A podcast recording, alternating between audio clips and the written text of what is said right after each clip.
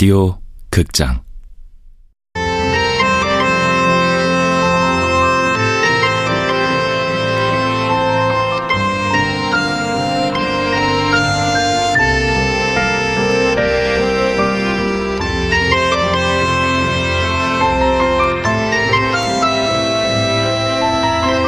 통영이에요. 지금.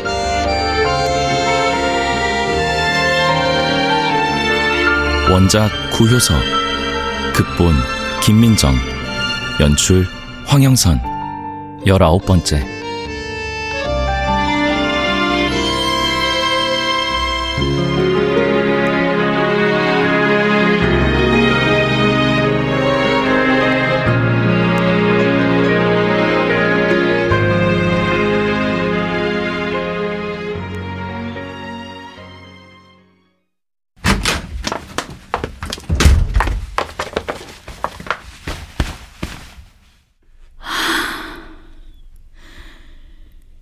김상원은 집에 없었다.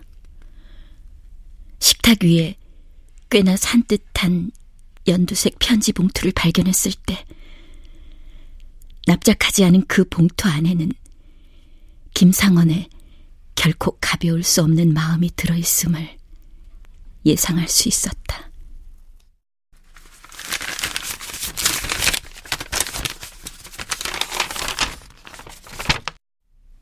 희린 씨에게 나는 희린 씨가 돌아오기만을 기다렸죠. 읽기도 전에 나는 편지의 내용을 다 알 것만 같은 기분이었다. 첫 문장을 읽고 두 문장을 읽을 때 나는 이미 끝도 없고 알 수도 없는 가을길을 혼자 걷고 있었다. 사실은 중간에 식당 주인과 한 차례 통화도 했어요. 두 사람이 아무 일 없이 잘 만나고 있다는 얘기를 전해 듣고 무엇보다 안심됐고 만남을 세 차례나 지연시켜 온 나만 실없는 사람이 된 거 아닌가 자책도 했어요. 더 솔직히 말하자면 두 사람의 만남의 장면을 길게 상상하기 싫었어요. 나는 희린 씨가 너무 늦게 돌아오지 않기만을 바랬죠. 그러겠다고 희린 씨가 약속했으니까.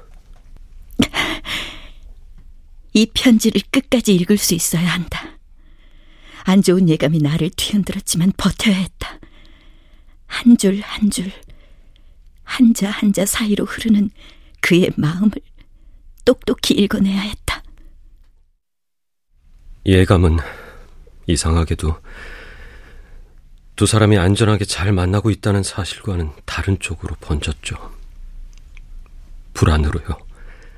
희린 씨가 오늘 못 돌아올지도 모른다는. 문제가 생겨서가 아니라 아무 문제도 안 생겨서 그와 함께 있고 싶어서 돌아오지 못하는 게 아니라 돌아오고 싶지 않아서 아니에요. 절대로 아니었어요. 알아요. 예감이 아니라 강박이었던 거죠. 집착이 몰고 온 강박이었던 거예요. 언제까지 내가 이런 식으로 끼어 있어야 할까 싶었죠. 두 사람 사이에. 그리고 마침내는 희린 씨가 오늘 돌아오지 않을 거라는 미친 확신까지 생겼어요. 물론 나는 내 확신을 믿고 싶지 않았어요. 그래서 다짐했죠. 정말 그리 된다면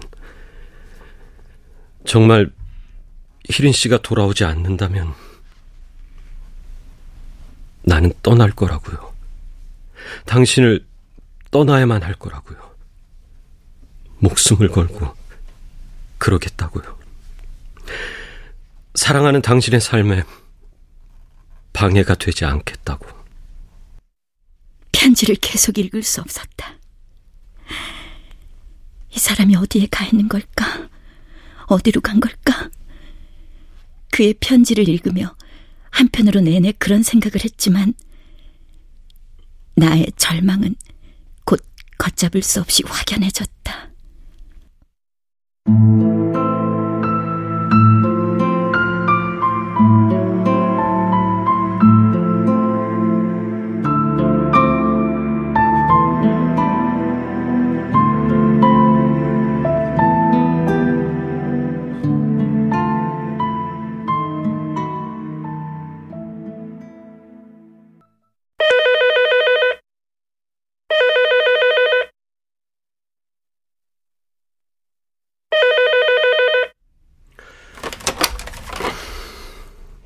김상원입니다. 네, 안녕하세요. 아무래도 역시 불안해서요. 내부 정보지만 이번엔 좀 그런가요? 느낌이 좋지 않아요. 다시 고려하는 편이 듣고 있나요? 고맙습니다. 하지만 계획대로 움직일게요. 주은우 씨. 상원 씨를 전적으로 믿습니다. 지금 가장 신중하게 판단하려고 애쓰는 사람이라는 것도 잘 알아요. 그러니 만나도 좋지 않을까요? 희린 씨는 조금 전 그쪽으로 떠났습니다. 부디 조심하세요. 주은우 씨가 내 말을 불신하거나 무시하는 느낌은 전혀 없었어요. 그런 느낌이 조금도 없었기 때문에 오히려 나는 패배감 같은 것에 사로잡혔어요. 희린 씨에 대한 그의 사랑이 너무 크고 간절해 보였으니까요. 심각한 위험조차 무릅쓰는 그의 마음이 말이에요. 그건 모두를 불행하게 할 수 있으며 결국 희린 씨의 불행으로 돌아올지 모른다고 말하고 싶었어요. 하지만 더는 입이 떨어지지 않았죠. 순간 나는 스스로 어딘지 구체해진다는 느낌이 들었을 뿐더러 무엇보다 주은우 씨에게 내 진심이 읽히지 않을 것 같았으니까요.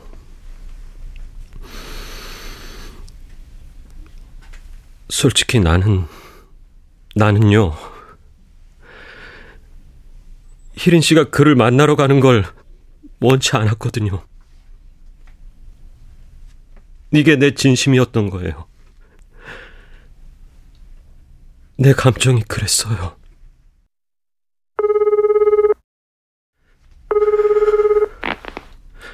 여보세요?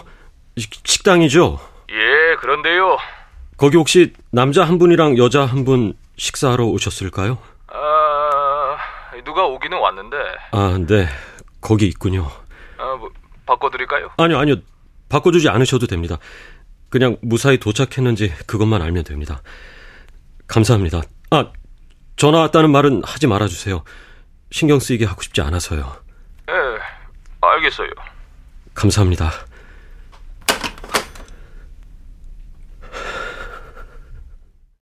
나는 아마도 김상원의 마음을 알고 있었을 것이다. 느끼고 있었을 것이다. 그럼에도 불구하고 나 스스로도 용인 못할 일이었음에도 나는 진즉에 주은우가 다시 내 앞에 나타났을 때부터 모든 변명을 접고 솔직하게만 말하자면 나는 두 사람의 연인이었다. 그러니 나는 일찍부터 어떤 식의 파국이든 예감하고 있었을지도 모른다. 멈췄어야 했으나 그만두지 못했다. 잘못인 줄 알면서도 못 빠져나왔던 것이 아니라 둘을 사랑하는 것이 조심스러웠을 망정 완전한 잘못이라는 생각에 이르지 못했다. 유약했으며 지나치게 이기적이었다.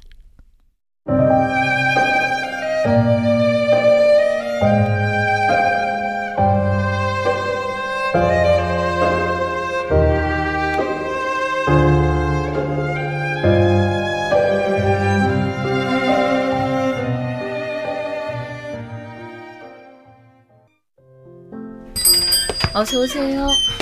어머, 말도 없이 웬일이야? 저예요. 그래, 소라.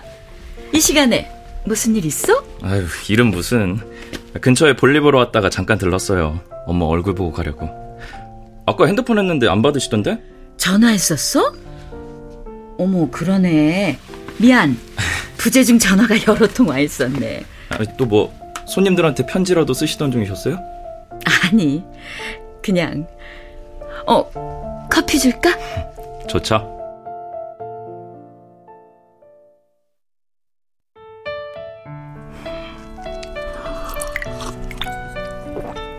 아, 좋다.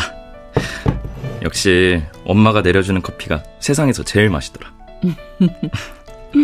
아, 참, 엄마 이거 혜선이한테도 가르쳐 주면 안 돼요? 뭐, 커피? 응. 싫은데? 아, 왜요? 어, 뭐 며느리한테는 전수 못하는 집안 비밀이야? 그러는 너야말로 결혼하면 이제 귀찮게 여기까지 안 오시겠다. 집에서 편안하게 부인이 내려주는 커피만 마시겠다.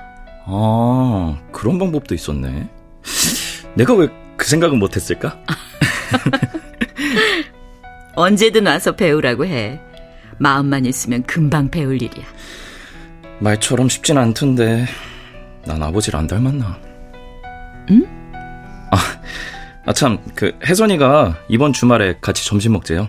엄마 시간 괜찮죠? 바쁠 텐데 뭘 또 시간 내서 여기까지 와. 그냥 너희들끼리 먹어. 마음은 고맙다고 전해라. 아, 그게 혜선이랑 아버지한테 다녀오려고요. 마석이 좀 멀긴 해도 혜선이가 결혼 전에 꼭 한번 아버지한테 인사드리고 싶다고 해서 엄마도 같이 가요. 그래? 아, 혜선이가 속이 깊은 아이구나. 그래, 시간 내보도록 할게, 나도. 근데 엄마, 응? 아버지 살아계셨으면 결혼 앞둔 아들한테 뭐라고 하셨을까요? 갑자기 그건 왜? 그냥 궁금해서 생각해보니 아버진 지금 내 나이쯤 돌아가신 건데 혼이라는 게 있다면 아버진 나한테 뭐라고 하실까? 갑자기 궁금해졌어요. 그래, 물어보고 와.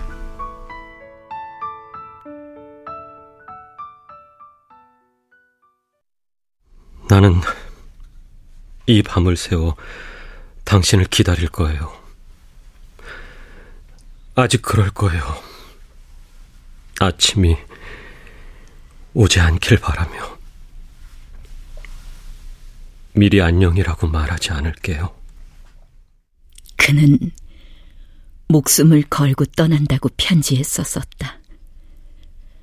밤을 새워 날 기다릴 거라고도 했다. 목숨을 걸고 떠난 사람을 차마 찾을 수는 없었다. 그 마음을 헤아릴 수 있었기에 더욱. 편지에 쓴 한 문장 한 문장 곱씹어 읽고 또 읽었었다. 그가 마지막으로 했던 말들이기에 오래오래 기억하려 했다. 하지만 그 말들을 차마 아들에게 들려줄 수는 없는 일 같다. 다짐했죠. 정말 그리 된다면,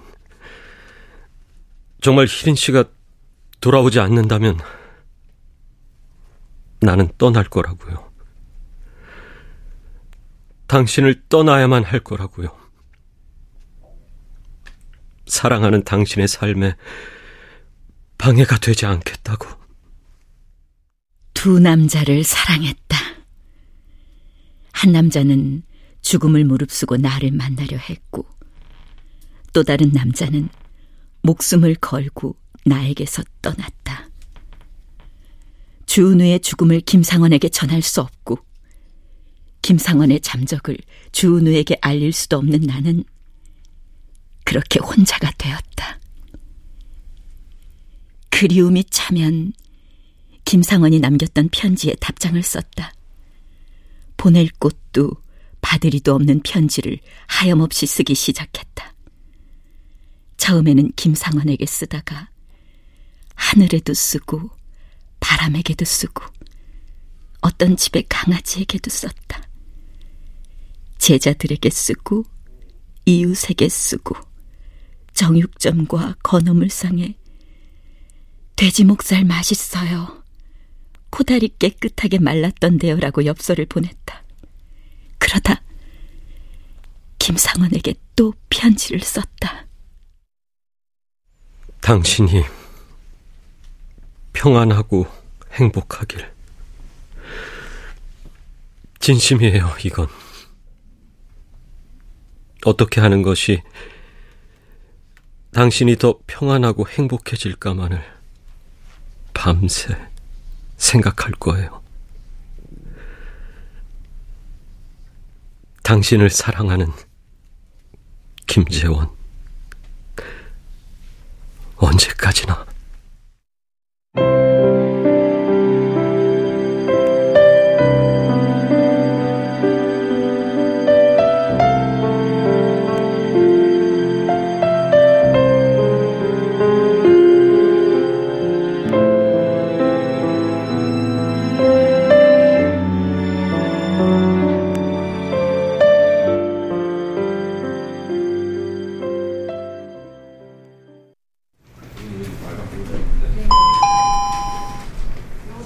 아, 저, 안녕하세요. 안녕하세요. 관제엽서 있나요? 관제엽서요? 잠시만요. 몇 장 필요하세요? 아, 한 장이요. 아, 아니, 아니. 아, 한 다섯 장 주세요. 아. 얼마예요? 장당 400원입니다.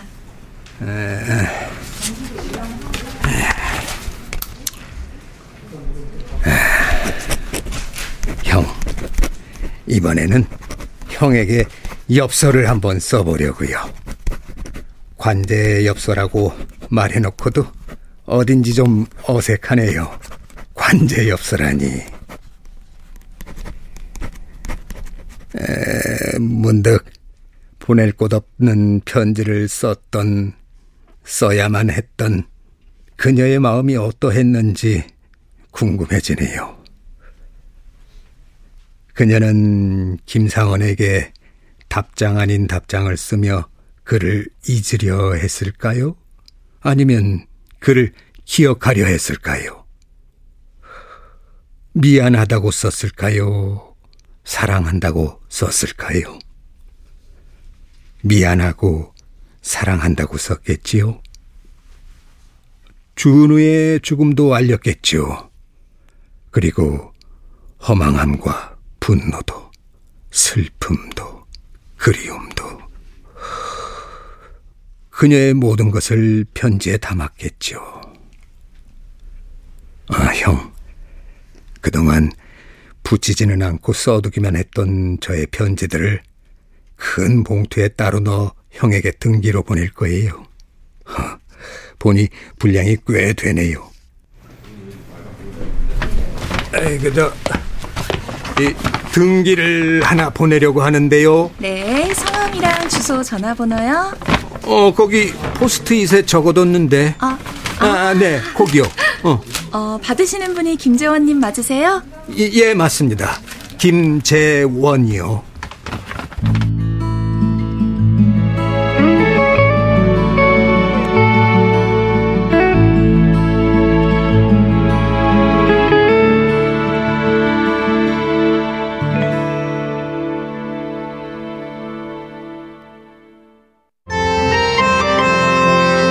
라디오 극장 통영이에요 지금 구효서 원작 김민정 극본 황영선 연출로 19번째 시간이었습니다.